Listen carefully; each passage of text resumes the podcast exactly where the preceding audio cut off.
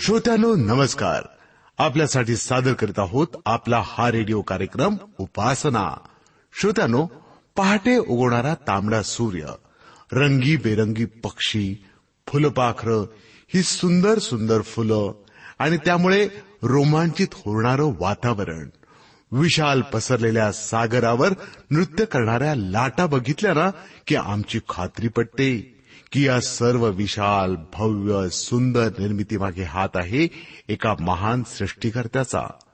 पण अजून त्याची आमची ओळख झालेली नाही. त्याच्या रूपाविषयी किंवा अस्तित्वाविषयी कितीतरी स्पष्टीकरणं आम्हाला दिली जातात. मग विश्वास ठेवायचा तरी कशावर? एवढ्याच करता आपण मन लावून आपला उपासना हा कार्यक्रम ऐका. आपल्या प्रश्नांची उत्तर मिळतील. आणि आता आता कानको ऐकाला एक भक्ति भक्तिगीत।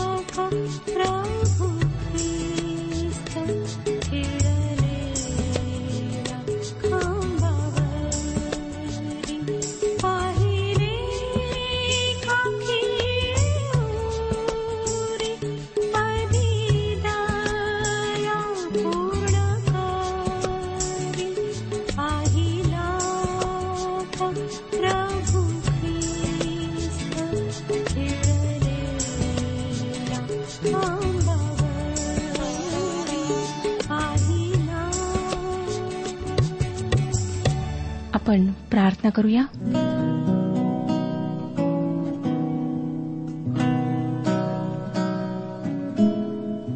परमेश्वर पित्या तुझ्या पवित्र वचनात आम्हाला आमच्या जीवनासाठी आवश्यक त्या गोष्टी सापडतात.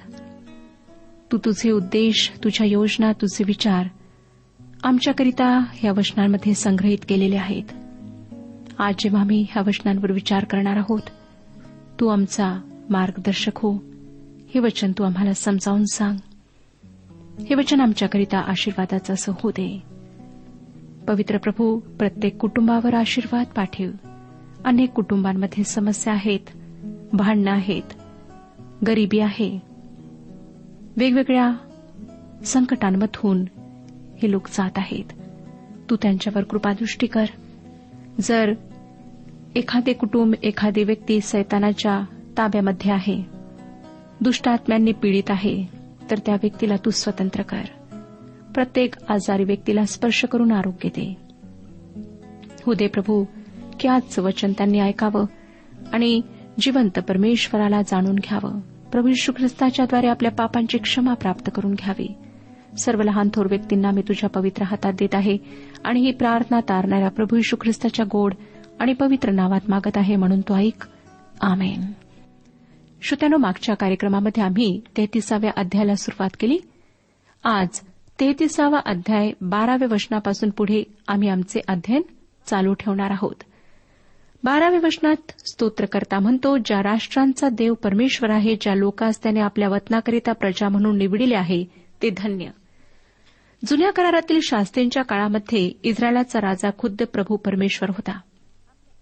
परंतु त्यांनी आपल्या आजूबाजूच्या राष्ट्रांकडे पाहिले त्यांच्यामध्ये प्रचलित असलेली राजेशाही पाहिली तेव्हा त्यांना आपलाही राजा असावे असे वाटू लागले व शमुएल संदेष्ट्याजवळ त्यांनी राजा मिळावा म्हणून हट्ट केला आणि अशा प्रकारे त्यांनी स्वतःवरचे देवाचे राज्य नाकारले.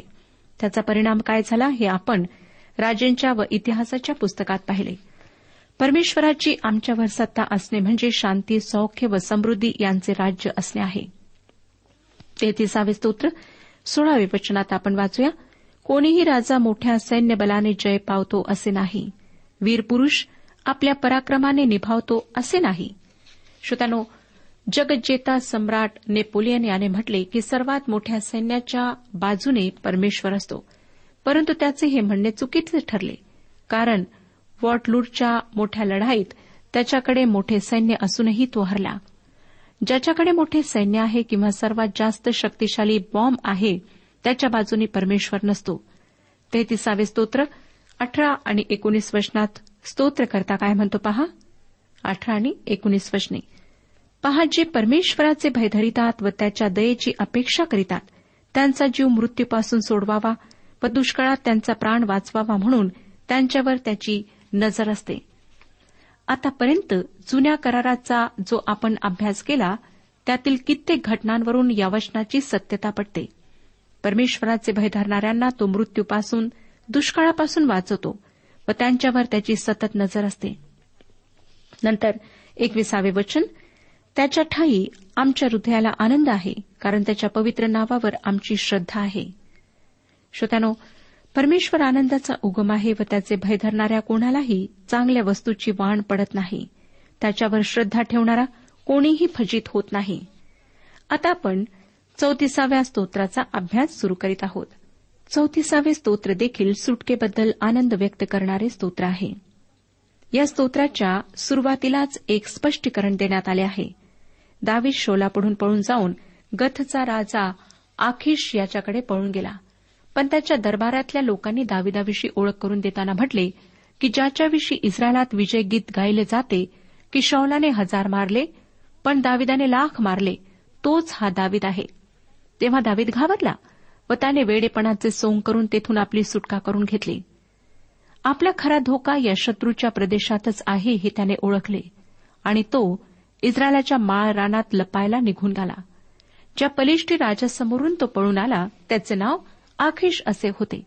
परंतु या स्तोत्रातल्या स्पष्टीकरणात ते अहिमलेख असे दिलेले आहे. याचे कारण असे की जसे इजिप्तच्या राजाला फारो म्हटले जाई तसे त्या राजाची अहिमेलेख ही पदवी होती. त्यामुळे आखिश व अहिमेलेख या दोन वेगवेगळ्या नावांमुळे गोंधळून जायचे कारण नाही. आणि आता या स्तोत्राचा अभ्यास करीत असताना आपण या स्तोत्राची पार्श्वभूमी लक्षात ठेवूया. चौतीसाव्या स्तोत्राचे पहिले वचन सांगते परमेश्वराचा धन्यवाद मी सर्वदा करीन. माझ्या मुखात त्याचे स्तवन सतत असेल. स्पष्ट आहे की दाविदाच्या जीवावर संकट बेतले होते. आणि त्यातून त्याची सुटका झाली. त्याला त्याच्या या सर्व कठीण अनुभवांमधून जात असताना परमेश्वराची असीम कृपा अनुभवायला आली. आणि परमेश्वराच्या चांगुलपणाचा त्याने अनुभव घेतला. त्याबद्दल तो परमेश्वराचे उपकार स्मरण करीत आहे. श्रोतनो जेव्हा आपण संकटात असता तेव्हा काय आपण निराश होता? अपयशी झाल्याची तीव्र जाणीव आपणाला सतावते. दाविदाला जाणवले तो निराश झाला. तो नुसता इकडे तिकडे धावत होता. आणि असं वाटलं की ह्याचा अंत होणारच नाही. निराश झाला आणि त्याला वाटले की एक दिवस माझा नक्कीच अंत होणार. तरी सुद्धा तो म्हणतो मी परमेश्वराचे स्तवन करीन. सर्व काही सुरळीत चालले असताना देवाची स्तुती करणे मला चांगले जमते. परंतु थोडीशी परिस्थिती बिघडली की फारच कठीण जाते. परंतु दावीद म्हणाला की त्याचे स्तवन माझ्या मुखात सदैव राहील. आता दोन आणि तीन वचने पहा काय सांगतात. माझा जीव परमेश्वराच्या ठाई प्रतिष्ठा मिरविल दीन हे ऐकून हर्ष करतील. तुम्ही माझ्याबरोबर परमेश्वराची थोरवी का आपण सर्व मिळून त्याच्या नावाची महती वर्णूया. श्रोत्यानं दावीद या ठिकाणी परमेश्वराची साक्ष देत आहे. आम्हीही आमच्या जीवनातल्या परमेश्वराच्या कृपेची साक्ष देणे आवश्यक आहे. त्याद्वारे तीन गोष्टी साध्य होतात. एक तर परमेश्वराचे गौरव होते. दुसरे म्हणजे इतरांना त्याची साक्ष ऐकायला मिळते. तिसरे म्हणजे आमचा परमेश्वरावरचा विश्वास अधिक दृढ होतो. चौथ्या वचनात दावीद म्हणतो मी परमेश्वराला शरण गेलो आणि त्याने माझा स्वीकार केला. त्याने माझ्या सर्व भयांपासून मला सोडविले. आपल्यापैकी प्रत्येक जण कसल्या ना कसल्या तरी काळजीत सतत असतो. कसले तरी भय आमच्या मनाला कित्येकदा ग्रासून टाकते. पण जर येशूद्वारे आम्ही प्रभू परमेश्वराला शरण गेलो तर माझी खात्री आहे श्रोत्यानो की जसे दाविदाला परमेश्वराने सर्व भयांमधून सोडविले तसेच तो आम्हालाही सोडवेल कारण तो सामर्थ्यशाली आहे मृत्युंजयही आहे. पाच आणि सहा वशने पुढे सांगतात ज्यांनी त्याच्याकडे पाहिले ते प्रकाश पावले. त्यांची मुखे लज्जेने कदापि काळवंडणार नाहीत. ह्या पामराने धावा केला आणि परमेश्वराने तो ऐकला आणि त्याच्या सर्व संकटातून त्याला सोडविले. श्रोतानो दाविदाला परमेश्वराला त्याच्या साह्याबद्दल श्रेय देणे अयोग्य वाटले नाही. त्याला त्याची लाजही वाटली नाही. त्याउलट परमेश्वराने जे काही सहाय्य त्याला केले त्याविषयी तो लोकांना साक्षच देत होता. आज आपण परमेश्वराला त्याच्या सहाय्याबद्दल श्रेय देतो काय? की लोकांसमोर तसे करण्याची आम्ही लाज बाळगतो. दाविदाला त्याची लाज नाही तर अभिमान वाटला. पुढे तो सातव्या वचनात म्हणतो परमेश्वराचा दूत त्याचे भय धरणाऱ्यांभोवती छावणी देतो आणि त्यांचे संरक्षण करतो. मला स्वतःला असे वाटते की या स्तोत्रात फक्त तीन ठिकाणी परमेश्वराच्या दिव्यदूतांचा उल्लेख आहे. मला वाटतं हा उल्लेख येशू ख्रिस्ताचा आहे. देह धारण करण्यापूर्वीच्या येशू ख्रिस्ताचा हा उल्लेख आहे. नवीन करारामध्ये अनेक ठिकाणी त्याने त्याच्या शिष्यांना संरक्षणाचे अभिवचन दिलेले आहे. इब्रिलोकासपत्र तेरावा अध्याय पाचव्या वचनात तो म्हणतो मी तुला सोडणार नाहीच मी तुला टाकणार नाहीच. तसेच मत्ते कृषुभवर्तमान अठ्ठावीसावा अध्याय विसाव्या वचनामध्ये तो म्हणतो पहा युगाच्या समाप्तीपर्यंत मी सदोदित तुम्हाबरोबर आहे. या प्रेमळ प्रभूचा दाविदाने अनुभव घेतला आहे. म्हणून तो चौतीसावे स्तोत्र आठव्या वचनात म्हणतो परमेश्वर किती चांगला आहे ह्याचा अनुभव घेऊन पहा. जो त्याच्यावर भाव ठेवितो तो पुरुष धन्य. तुमच्यापैकी अनेकांना परमेश्वराच्या चांगुलपणाची अजून ओळख पडली नसेल. त्याची प्रेमदया त्याची क्षमाशीलता त्याची प्रीती त्याची कृपा या सर्व गोष्टी जी व्यक्ती अनुभवते ती खरोखर सुखी आहे. प्रभुदेव जिवंत व खरा परमेश्वर आहे व जे त्याच्याकडे येतात त्यांना तो घालून देत नाही. पुढे दहाव्या वचनात तो काय म्हणतो पहा? तरुण सिंहासही वाण पडते व त्यांची उपासमार होते. पण परमेश्वराला शरण जाणाऱ्यांना कोणत्याही चांगल्या वस्तूची वाण पडत नाही. श्रोत्यानो जंगलचा राजा सिंह याची उपासमार होणे ही सहजासहजी होणारी गोष्ट नाही. परंतु त्याच्यावरही ती वेळ येऊ शकते. पण देवाचे भय धरणाऱ्यांना कोणत्याही चांगल्या वस्तूची वाण पडत नाही. पुढच्या काही वचनांमध्ये दावीद आपल्याला बोध करीत आहे. त्यापैकी आपण तेरावे वचन वाचूया. तू आपली जीभ दुर्भाषणापासून व आपले ओठ कपटी भाषणापासून आवर. आम्ही आमच्या जिभेला हवे तसे वळवल्याने किती अनर्थ होतो. नाते संबंध कसे तोडल्या जातात हे तुम्हाला मी सांगण्याची गरज नाही. आणि नवीन करारातील याकोबाच्या पत्रातील तिसऱ्या अध्यायामध्ये जीभ आणि तिचे भुवन कसे आहे ते अगदी स्पष्टपणे दिलेले आहे. आम्ही परमेश्वराच्या कृपेच्या साह्याने स्वतःच्या जिभेला आवर घालायला शिकले पाहिजे. पंधरावे वचन पहा. परमेश्वराचे नेत्र नीतिमानांकडे असतात त्याचे कान त्यांच्या हाकेकडे असतात. परमेश्वर खरोखर आमच्या प्रार्थना ऐकतो त्यांची उत्तरे देतो. कधीकधी ते उत्तर आम्हाला पाहिजे तसे नसले तरी त्याचा अर्थ ते उत्तर परमेश्वरापासून नाही असा मुळीच होत नाही. सोळाव्या वचनात तो म्हणतो वाईट करणाऱ्यांची आठवण सुद्धा पृथ्वीवर राहू नये म्हणून परमेश्वर त्यांना विनमुख होतो. श्रोत्यानं दुसऱ्या शब्दात सांगायचे झाले तर परमेश्वराच्या आमच्यापासून विनमुख होण्याने आमची आठवणही पृथ्वीवर राहणार नाही. म्हणजे परमेश्वराने आपला मुखप्रकाश आमच्यावर पाडण्यासाठी आम्ही एकतर त्याला शरण जायला हवे स्वतःची पापे पदरात घेऊन नम्र व लीन अंतकरणाने त्याला आपल्या जीवनाचा राजा बनवायला हवे. कारण पापक्षमेची शांती मुक्तीचा आनंद व सार्वकालिक जीवनाची खात्री या सर्व गोष्टी आम्हाला केवळ आमच्या प्रभू येशू ख्रिस्ताकडून मिळतात व त्याचा पिता प्रभू परमेश्वर सर्व उत्तम गोष्टींचा दाता आहे. म्हणून परमेश्वराचे आम्हाला विनमुख होणे नको तर त्याचा मुख प्रकाश आम्हावर पडणे हवे आहे. अठरावे वचन पहा. परमेश्वर भग्न हृदय लोकांच्या सन्निध असतो अनुतप्त मनाच्या लोकांचा तो उद्धार करीतो. प्रिय श्रोत्यानो जेव्हा स्वतःच्या अपराधांची जाणीव होऊन आमचे हृदय भग्न व अनुतप्त होते व आम्ही ख्रिस्ताद्वारे परमेश्वराला शरण जातो त्यावेळेस परमेश्वर आमच्या सन्निध असतो. नम्रजनांच्या तो सन्निध असतो. जर नम्रतेने तुम्ही स्वतःची पापे पदरी घेऊन येशू ख्रिस्ताकडे गेलात आणि त्याच्यावर विश्वास ठेवलात तर तो तुम्हाला तारण देईल. पुढे बावीसाव्या वचनात दावीद म्हणतो परमेश्वर आपल्या सेवकांच्या जीवाचा उद्धार करीतो. त्याचा आश्रय धरणारा कोणीही दोषपात्र ठरत नाही. जर ख्रिस्ताला तुम्ही आपला तारणारा म्हणून स्वीकारले आहे आणि परमेश्वराला आपले आश्रयस्थान बनवले आहे तर तुम्हाला न्यायाच्या दिवशी दोषपात्र ठरविण्यात येणार नाही. जो परमेश्वराला आपले आश्रय बनवतो तो दोषपात्र होत नाही. चौतीसावे स्तोत्र देवाचे भय धरणाऱ्यांसाठी एक सुंदर आध्यात्मिक आशीर्वाद आहे.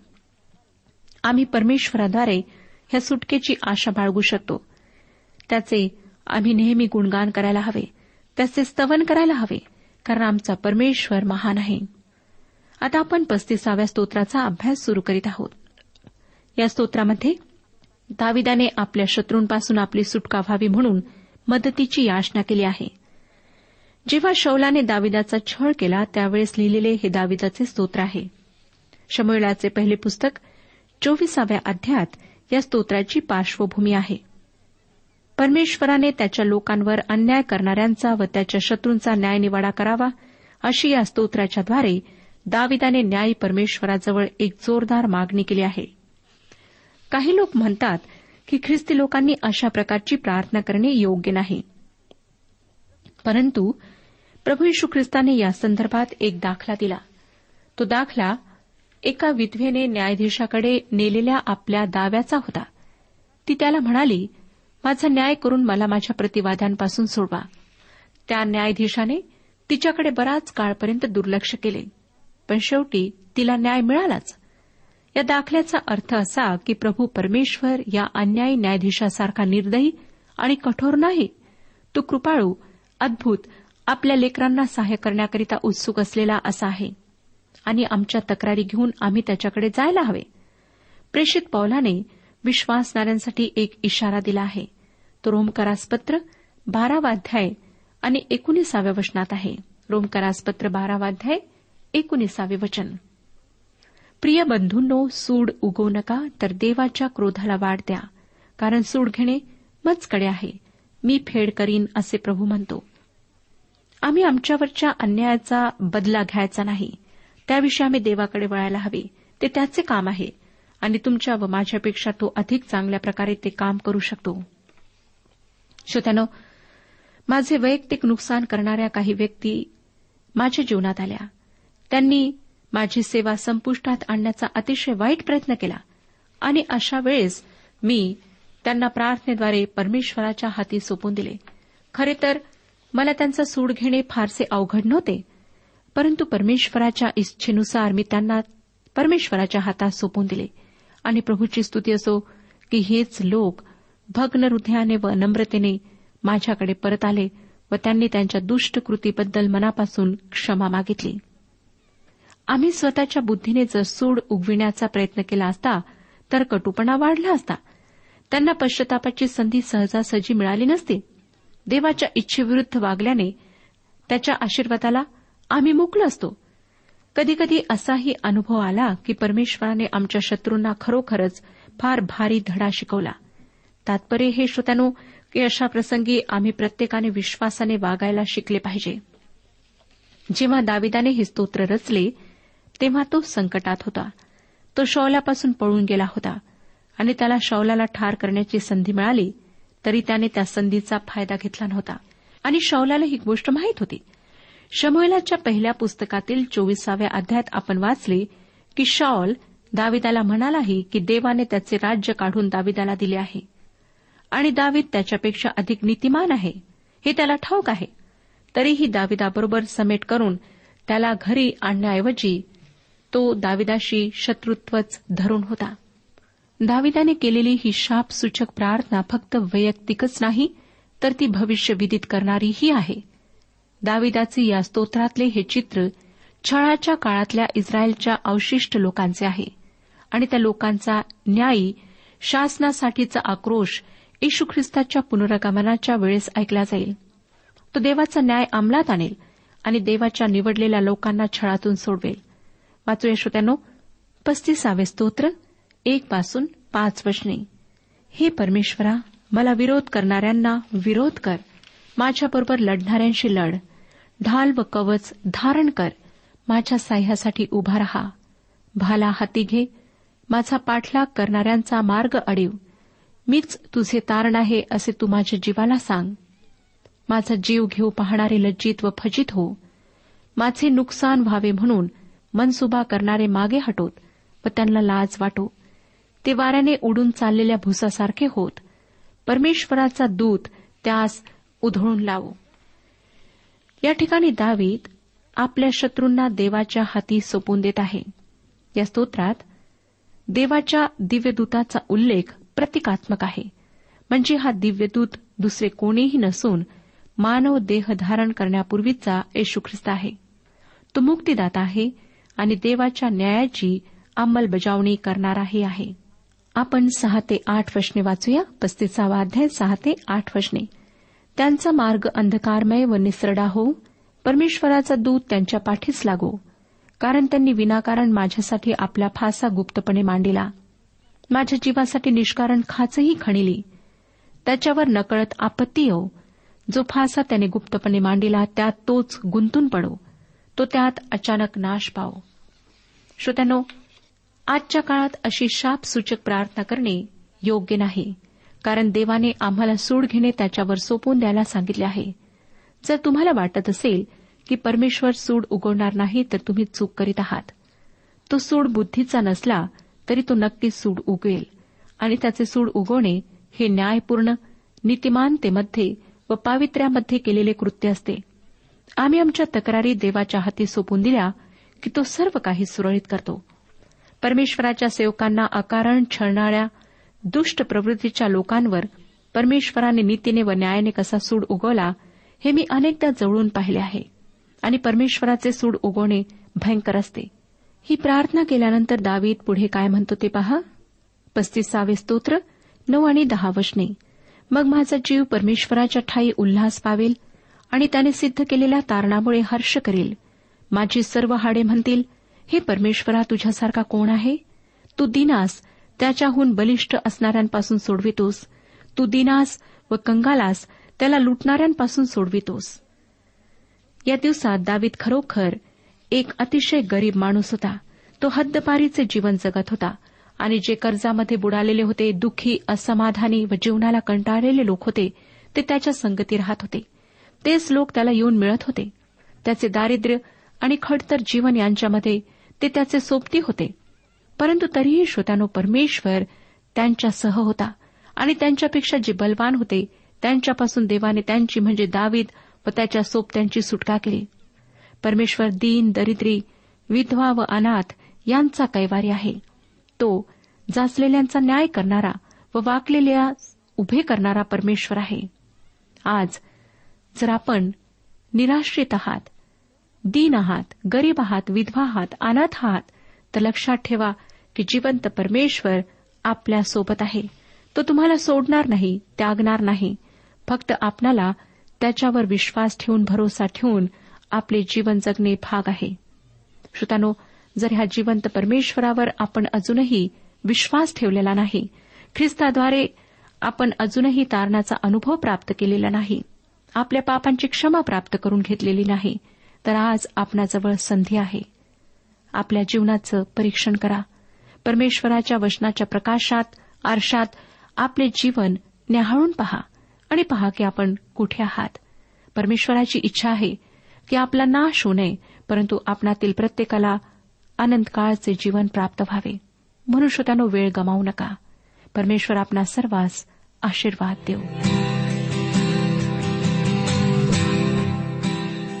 आजच्या उपासना कार्यक्रमात परमेश्वराच्या जिवंत वचनातून मार्गदर्शन आपण ऐकलं. आजच्या या वचनातून आपणास काही आशीर्वाद मिळाला असेल यात काही शंका नाही. सध्या हो जीवनविषयक काही शंका असल्यास किंवा काही प्रश्न असल्यास किंवा काही प्रार्थना निवेदन असल्यास पत्राद्वारे आम्हास अवश्य कळवा. आम्हाला अगदी आनंदच होईल. पत्र व्यवहारासाठी आमचा पत्ता लिहून घ्यावा.